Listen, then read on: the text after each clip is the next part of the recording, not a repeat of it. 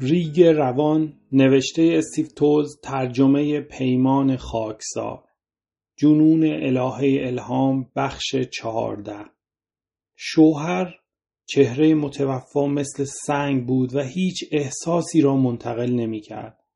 در سکوت رعداسا ایستادیم به شکل ترسناکی احساس گیجی می کردم. احساس خطر، تهدید. دوست ندارم کسی را زیر سایه کسی دیگر دوست داشته باشم. هرچند از حجوم ناگهانی پیچیدگی ها احساس آسودگی کردم. از بازگشت حیولاهای رهیده از بند. همهشان اینجا پنهان شده بودند. چی بینتون گذشت؟ یه سگ رتریور داشت به اسم هانی. وقتی مرد یکی دیگه خرید اسمش رو گذاشت هانی دوم. نه شوخی می‌کنی. مردها همیشه فقط تظاهر می‌کنن که فانتزی های دوران بلوغشان رو کنار گذاشتن ولی حقیقتی نیست. خب چرچیل چی گفته بود راجع به دموکراسی؟ دموکراسی بدترین شکل حکومته فقط از بقیه روش های زمامداری که تا به حال امتحان شدن بهتره. آره خب این حسی بود که به تک همسری داشت. بیا دوباره شروع کنیم. میشه از اول شروع کنیم؟ چی سر شوهرت اومد؟ من رو از دست داد و بعدش هم اصلا نخواست دوباره به دستم بیاره میشه دقیق تر توضیح بدی؟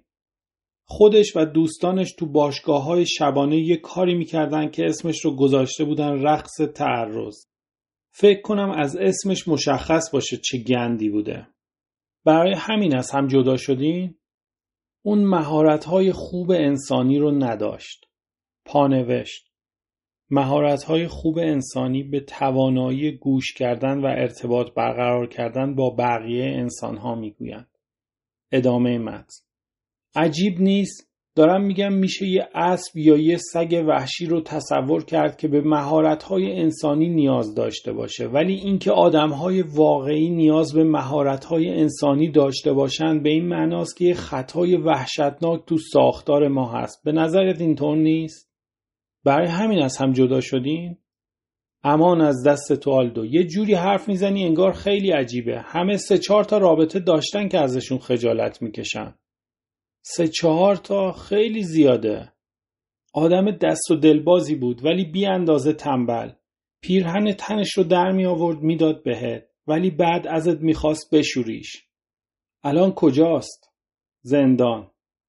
زندان. عالی جناب احساس شب پره ای را داشتم که در زیرزمین خانه یک قاتل زنجیره‌ای به دیوار سنجاق شده. یک چیز را باید بدانید. من همیشه جامعه من را یک پل باریک دیدم که دو طرفش دو جامعه دیگر قرار دارم بیمارستان و زندان.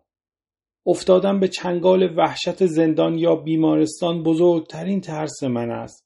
اعتراف میمی تا قعر وجودم را لرزاند و کمی بیشتر ایستادیم تا اینکه خورشید مثل نفرت محض پایین آمد و چشمان تیره و پرهستش جرقه زدند و من خیره شدم به ردیف طولانی درختان سیاه که در باد شدید پیچ و تاب میخوردند و بیشتر آگاه شدم از اینکه روی زمینی ایستاده این پر از استخوانهای بدون گوش که الان صرفا ساز سمفونی قار نشینانند وقتی میمی راه افتاد سمت ماشین من هم دوش به دوشش راه افتادم و عمدن سکوت کردم.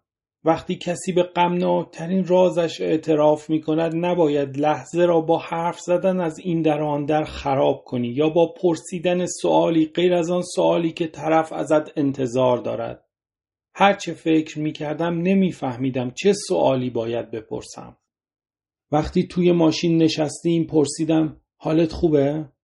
جواب داد الان وقت دل سوزوندن نیست. انگار دل سوزاندن وقت معین داشت و برنامه ریزی می طلبید.